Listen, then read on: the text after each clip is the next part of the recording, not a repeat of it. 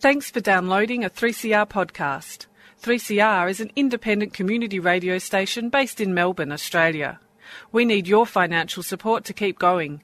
Go to www.3cr.org.au for more information and to donate online. Now stay tuned for your 3CR podcast.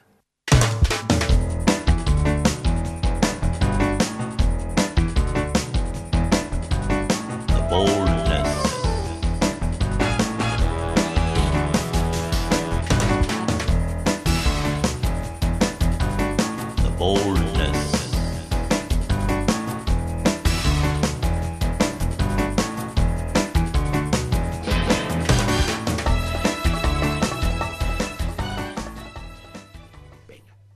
Hello and welcome to the boldness. My name's Phineas M- Meir. Joining me this evening, as he does every show, just about is Raphael Caleb. Welcome, Raphael. How you doing, Phin? Very, very well this, this evening on this. Well, it's a, it's pretty much. It's starting. to- There's a bit of a chill in the air. It's starting to get a little bit cold in May. And before we go any further, we should say that the boldness is all about not just waiting for some w- well-meaning p- person to g- give you human rights, but demanding them. And what have we got, or who have we got coming up on today's show, Raphael? Well, is that because it's so cold out there, we're actually talking about affordable, accessible housing with Craig Wallace, President of People with Disabilities Australia and a housing officer with the OCTU ACOSS, which is Australian Council of Social Services. Cor- correct, and that's ACE. That's uh, ACT ACOSS as well. Um, all right, so we'll be back with Craig very shortly. Stick around.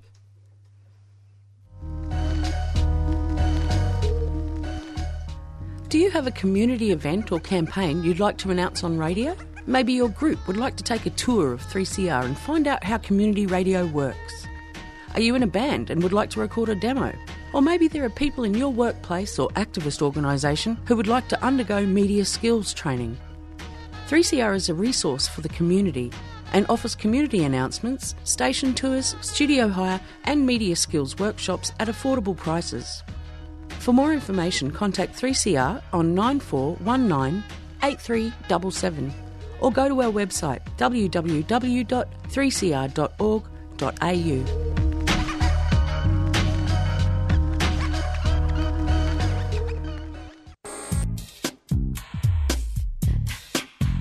Over 7.5 million people tune into community radio stations around Australia each month. Just like you, they're tuning in to get diversity, alternatives, and to escape from the predictability of mainstream media. It's good morning from the Concrete Gang. and we're getting stuck into the garden show. Good afternoon and welcome to Ruminations here on 3CR. Welcome to another edition of Great Voices, 3CR's classical vocal program. Good morning and welcome to the Latin American Update program. 8:55 a.m. Every day, 3CR brings you current affairs, local music, gig guides, activist information, and community views and voices.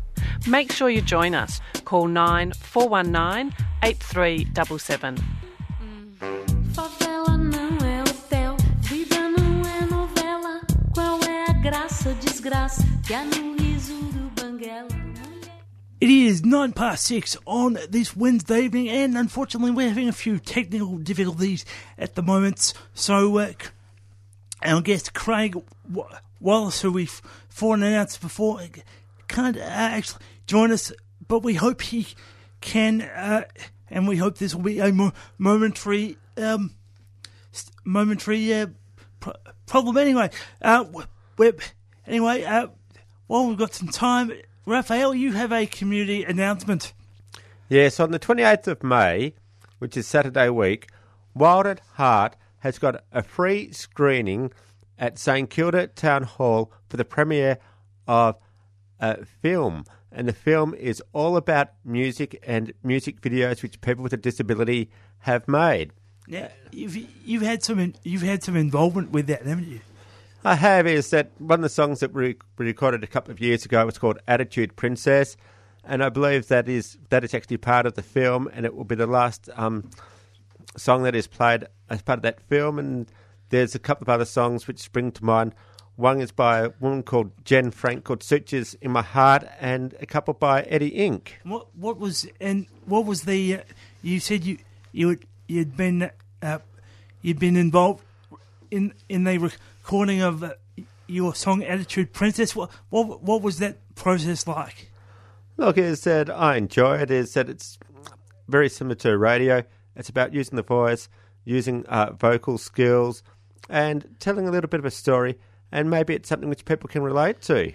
Well, yes. Well, that's often a good thing with uh, the the great thing about music, and I guess people. It's an- another way that people with disabilities can tell our our stories, which is which is uh, very which, as I said before, is extremely imp- important.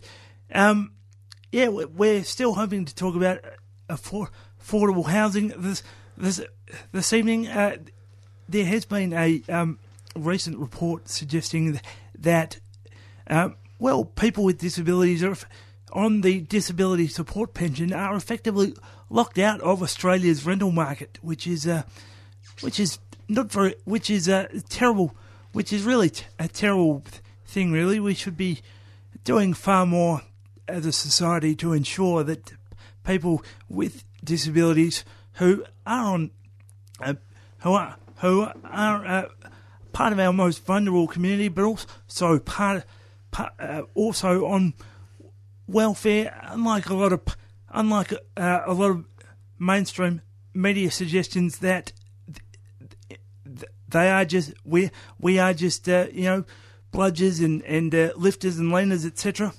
Um, you know it's we really need to change that. Anyway, we're very pl- pleased to hopefully announce that Craig Wallace joins us from People with Disabilities Australia. Have we got you, Craig?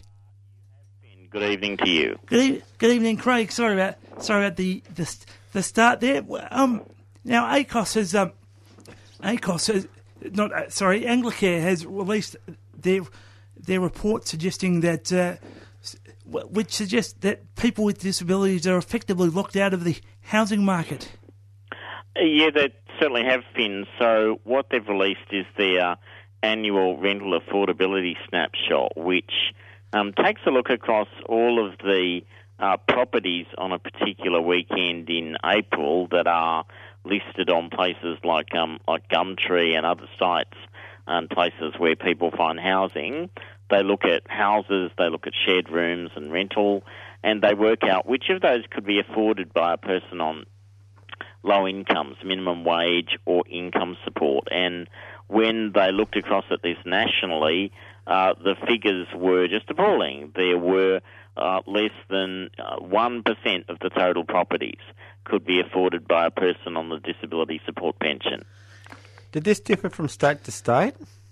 Yeah, it does differ from state to state for some indicators. However, I have to say I've done a little bit of work on this, and the results seem to be pretty uniform in terms of the DSP. There are very few properties that um, people can afford on uh, the disability support pension. The uh, index of affordability is that it shouldn't take up more than 30% of your income, and most properties do. We've got whole electorates here in the ACT, where I'm from, where there isn't a single uh, property that is uh, affordable to a person on an income support payment. Well, yes, th- they were saying. I, I think there's um, less than one- as you mentioned before. th- There's less than one percent of housing with, within Australia, within Australia, um, or within on that particular weekend that people could actually afford, which is which is not that great. And when you add to that um, the the added complexity of um, lack of accessible housing as well, uh, it really does compli- complicate things. Yeah, you do. The other thing to say is it's much worse in the um, in in the metropolitan areas than in the regions. I mean, I think that there is a real underlying issue here around uh, you know the uh, two barriers that people with disabilities face to housing. Um, one is the same barriers that just about that many Australians face is simply being on a low income puts you right out of the rental market. Um, you know, if you're under five, you are lucky to find anything under five hundred dollars a week in any metropolitan area in terms of rental. On top of that, you, you know, we've got low incomes. Many of us are reliant on income support. Um, we are we are underemployed or actually unemployed or on casualised and low income jobs. And we've got added to that a lack of suitable built form coming into the market because the property market hasn't yet woken up to the need to provide accessible and adaptable housing for people with disabilities and people who are ageing. Good. Uh, Yes, I mean it is going to. It is there. There, there is going to. People are going to struggle, um, or people people are struggling with that. Is it is it government responsibility to to help redress that, or or is it, or uh, does the responsibility lie with the the, the not with non non for profit agencies? And no, in this case, it really is a government problem because there's a clear uh, area of market failure in terms of private rental. The only people that have got the power to make any appreciable difference to that are government. We've tried a whole lot of voluntary regulation in this space. So uh, there's been work going back over a decade to try and build support for universal housing design here in Australia through the very good work of the Network on Universal Housing Design that my organisation auspices.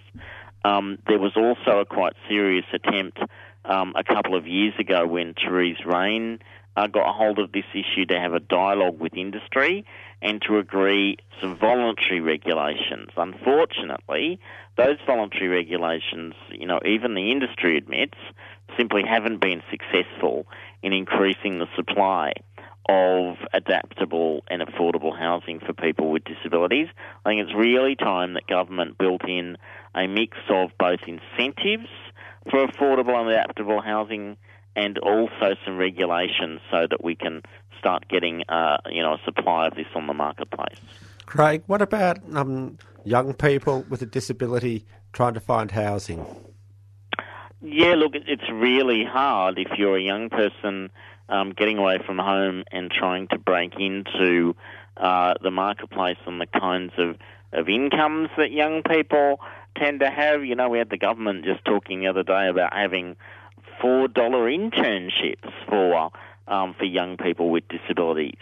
Uh, or for young people generally, which would include people with disabilities. We're often on, on low incomes and employed in places that provide specialist support and really low incomes as well. I mean, I, I think the challenge for young people is finding a pathway out of the family home that looks anything like the pathway that other young people have. I mean, we talk about boomerang kids that kind of come back in their their twenties. People with disabilities never get to leave home in the first place, and that really concerns me. What what sort of what can we what can we do to create better housing outcomes for people? Well, look, if you're talking about some of the policy levers, um, uh, I would do, and we'll be announcing more about this during the elect- federal election as it moves forward. But some of the ideas that um, that I've had floating for a while is I think they should um, incentivise the investment in accessible and affordable property. So, for instance, if we're talking about negative gearing, which is essentially a way for people to stow away their money in property, um, then maybe we should be incentivising um, people to only negative gear in terms of uh, accessible and universally designed properties. I also think that there's a story about some some other tax breaks that we can give people in terms of the design and modification of housing. I'm hoping that the NDIS housing money that's coming on board is aimed at housing in the community and not more of the kind of failed, dysfunctional institutional models that only make things worse and, and push people out, keep people out of the, the housing market. I think that there also needs to be uh, for want of a better word, a kind of marketing campaign directed at the housing industry to make them realise that they can actually build in some adaptable features at minimal expense and that they're just going to have to do so. We're in a real ageing bubble in Australia. We're heading towards having four times the number of centenarians, so people over 100. A lot of those are going to have, have disabilities. A lot of older people are going to need housing that grows with them over their life cycle rather than the expectation that they will um, go into acute care. That's costly for everyone and emotionally um, problematic for those people as well. Our guest tonight is our guest tonight on the Boldness is Craig Wallace from People with Disabilities Australia. Craig, what a, what I mean should, should is the thinking towards people with disabilities that oh they'll just go into government housing so we do, we don't need to worry about the their the rental or the, the commercial housing market. Yeah, some some of the work that's a that's a really good question, Phin. Some of the work from people like the uh, HURI, the Urban, the Australian Urban Housing Research Institute, um, points to people with disabilities having what they described as really flat housing careers, whereas you know many people will move around lots of housing during a lifetime. They will upscale and downscale. People with disabilities tend to wind up going straight into social uh, and public housing. Um, that always needs to be there as an option for people, but I would like to see people having many more options in their lives to be able to access private rental, to be able to access meaningful home ownership, you know, and that means actually having a market that's more responsive. It means people having the incomes that will enable them to do that. I also think that there's some real traps in the housing area, that we've got people that are out there pushing for really old style models where people with disabilities are forced to live together in order to get disability supports. So places that look like institutions, and and those are really problematic. We know that people are subject to violence and abuse in them, and and we shouldn't be building more of those. Craig, why is it important for people to have affordable housing? Look, I think it's important because um, home is where you go to when you are uh, tired, angry, and stressed. Um, home is a point of security. If you don't, it's, a, it's an underpinning. If you don't have a house, there is no way that you can, or a reliable place to stay in. Uh, you're not able to to work. Uh, you're not able to participating in volunteering or education, and your personal safety is at risk. It's one of those basic elements food, shelter, and clothing that we all need to be able to survive on in, in the modern world. Well, it's like I agree um, that, Craig, it's that I'd go a bit further is that with housing, it means that a person can build a sense of belonging to a community and build links, and social role valorisation comes into it as well, where they can actually go out and have other roles in the community other than just having a disability? Yeah, I totally agree with that. And there's, there's unfortunately there's housing that doesn't lend itself readily to that. So you know, having people in places where um, you're only there because you're a person with a disability. You're not there with a natural group of friends that you might make through have sharing common interests. You can't decide who comes and goes from the housing. Um, your only visitors during the day are care and support workers, and nobody has responsibility or stewardship over a house. That's very much the reality that people with disabilities have is living in places like that. And around 37,000 people don't even see the outside at all. They live in places like nursing homes. I really think that we need to change that paradigm and we need to think about how we situate people in good housing that's close to the community. I mean, I live in a mixed use development, so what that means is that I live in a place where there are lots of different people. We're next to to shops and offices. Theoretically, I wouldn't have to go out and drive anywhere to get uh, to pick up my local shopping. I feel really included in that community. I would like to see more of that and more innovation in the space and less focus on these sort of old style Dickensian housing models.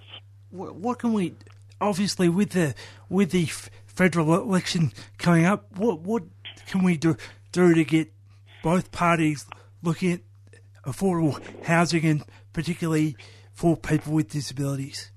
I think that we really need to, keep taking part in the debate. So every time they talk about negative gearing and housing affordability and, and mortgages, we need to be saying, hang on, the issue here is actually about low rental. It's actually about the lack of options and equity for people that face multiple barriers, including the lack of built form. You know, when you are out there um, meeting your candidate in a shopping centre on the weekend, I would bring up housing and talk to them about the concerns that you you have. I would call for them to introduce mandatory standards for um, for livable housing and to incentivise um, the building of accessible rental housing as well. I'd be ringing up talkback radio stations, writing letters, and being parts of part of organisations that actually lobby on these issues. I mean, my organisation, People with Disability Australia, will be uh, housing will certainly be one of the focuses that we have in the election campaign. There'll be ways for people in the disability community to engage with that, share that, and lobby MPs. And let's make a lot of noise until this thing shifts.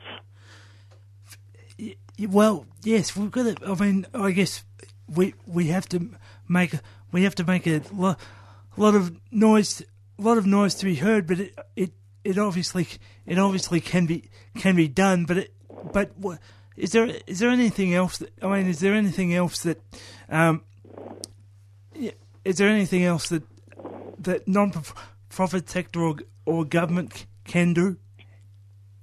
Well, look, I, I think at the local level that we actually all have a responsibility to be thinking about what we're doing to create a pool of, of accessible and and adaptable housing for people with disabilities and affordable housing as well. So, um, you know, governments actually taking action to ensure that they have, uh, as they are building public housing stock, which sometimes transfers over to private hands, that that is accessible and universally designed is a positive step. I think community organisations thinking about uh, models uh, about housing form and the way that they can distribute that in the community. So instead of putting people into inner housing models, we actually start community organisations thinking about supports which enable people with disabilities to live independently in the community. There's a, a good initiative here in Canberra called Link that uh, is about people with disabilities, salt and peppered, uh, amongst other housing. So there's community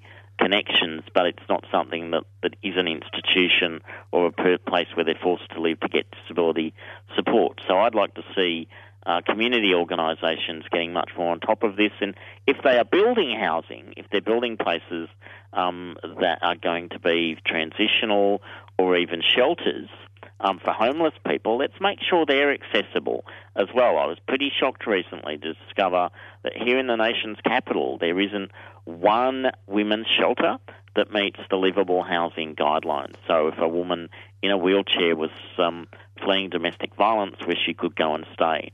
So civil society definitely has a, has a responsibility to act there as well. What, so finally, Craig, how can people, uh, how can people, and apologies for shortening our time today, but how can people get involved in the the uh, people with disability affordable housing campaign?